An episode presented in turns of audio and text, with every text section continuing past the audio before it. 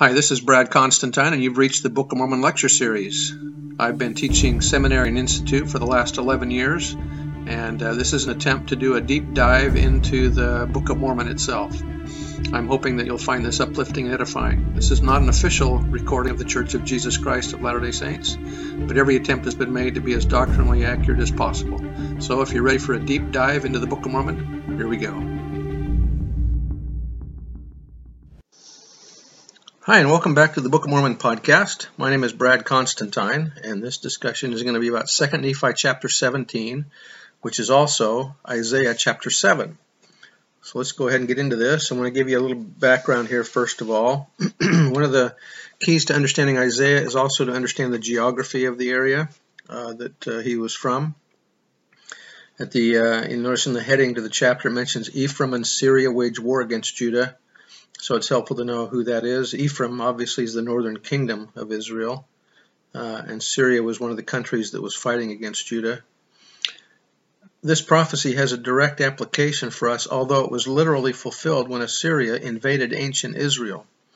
Assyria is a type and symbol of the warring nations that will exist in the latter days, shortly before the second coming. The text provides a number of clues regarding this, including Isaiah's fourfold use of the formula in that day, a phrase that often pertains to our own day. Further, if we accept the Lord's sign of Emmanuel, in other words, if we accept Jesus Christ and his atonement, we will be protected during the wars in the last days. The central messages for us in the section are that we should trust the Lord's word that comes through his prophet rather than rely on the arm of flesh, and Judah's inhabitants should find comfort in knowing that a remnant of Israel shall be shall return to Israel as the Lord has promised. And that was from a book entitled Understanding Isaiah, which I might add is really a good book about how to understand what Isaiah is talking about. Very helpful.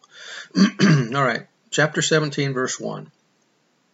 And it came to pass that in the days of Ahaz the son of Jotham, the son of Uzziah, king of Judah, that Rezin, king of Syria, and Pekah, the son of Remaliah, king of Israel, went up toward Jerusalem to war against it, but could not prevail against it. And it was told the house of David, saying, Syria is confederate with Ephraim. So this was the country of Assyria that was joining with the country of uh, the nation of, of Ephraim, meaning the Israelites, the those of Israel that were in the northern kingdom. And his heart was moved, and the heart of his people, as the trees of the wood are moved with wind. Then said the Lord unto Isaiah, Go forth now to meet Ahaz, thou and Shear Jashub, now this is a remnant that's going to return. Uh, thy son at the end of the conduit of the upper pool in the highway of the fuller's field. And say unto him, Take heed and be quiet, fear not, neither be faint hearted, for the two tails of these smoking firebrands, or this smoldering wood, for the fierce anger of Rezin with Syria and of the son of Remaliah. Because Syria, Ephraim, and the son of Remaliah have taken evil counsel against thee, saying, Let us go up against Judah and vex it, and let us make a breach therein for us, and set a king in the midst of it, yea, the son of Tabeal.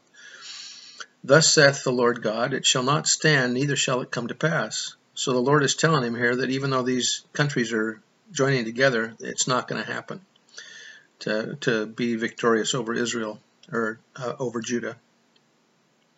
For the head of Syria is Damascus, and the head of Damascus Rezin, and within threescore and five years, meaning 65 years, shall Ephraim be broken up, be broken that it be not a people. In other words, the northern kingdom is going to be taken captive in 65 years.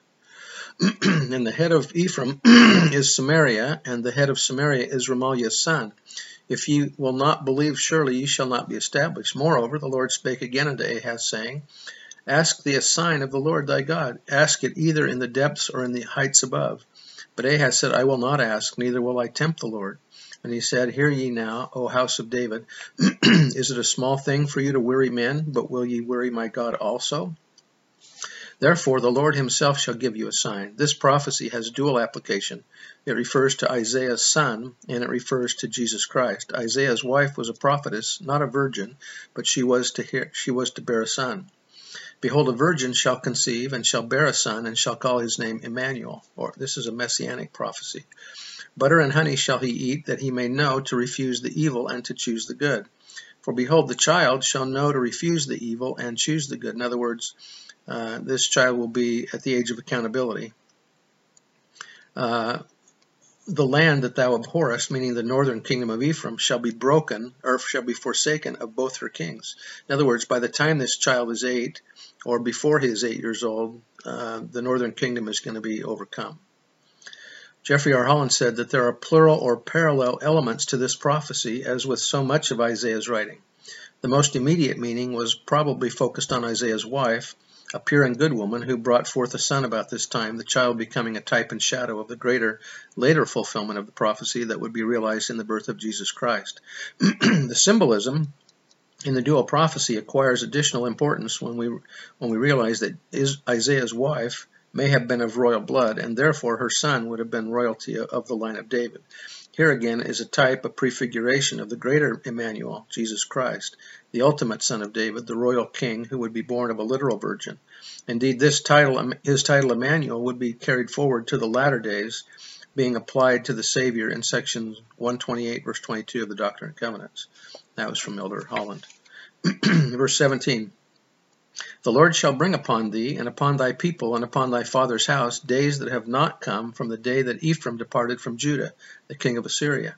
And it shall come to pass, and now notice this, in that day, meaning the, the last days, that the Lord shall hiss or whistle for the fly that is in the uttermost part of Egypt, and for the bee that is in the land of Assyria. The fly and the bee are referring to soldiers. They shall be everywhere in the kingdom of Judah. And from Understanding Isaiah by Don uh, Parry, the Lord will signal or prompt the Assyrian armies, here referred to as bees, to come down to Judah. The Lord shall whistle to the bees is a symbol built on an actual ancient practice. For Cy Cy of Alexandria wrote about beekeepers who whistled to bees to get them to return to their hives. Verse 19, And they shall come and shall rest all of them in the desolate valleys and in the holes of the rocks, and upon all thorns and upon all bushes. That means that the army is going to be everywhere. Verse 20, in the, in the same day shall the Lord shave with a razor that is hired by them beyond the river, by the king of Assyria, the head and the hair of the feet, and it shall be it shall also consume the beard. Those who were sold into slavery are shaved all over their bodies. This also means that no part of the land will be free. 21. And it shall come to pass in that day a man shall nourish a young cow and two sheep, these refer to the desolation that will exist after the Assyrian invasion and destruction, so that there's not a lot of uh, livestock that's left. And it shall come to pass, for the abundance of milk they shall give, he shall eat butter, for butter and honey shall everyone eat that is left in the land. And it shall come to pass in that day every place shall be where there were a thousand vines at a thousand silverlings, which shall be for briars and thorns. In other words, the grapes shall be thorns. With arrows and with bows shall men come thither, because all the land shall become briars and thorns. This prophecy was fulfilled when Assyria overran the land in 721 BC.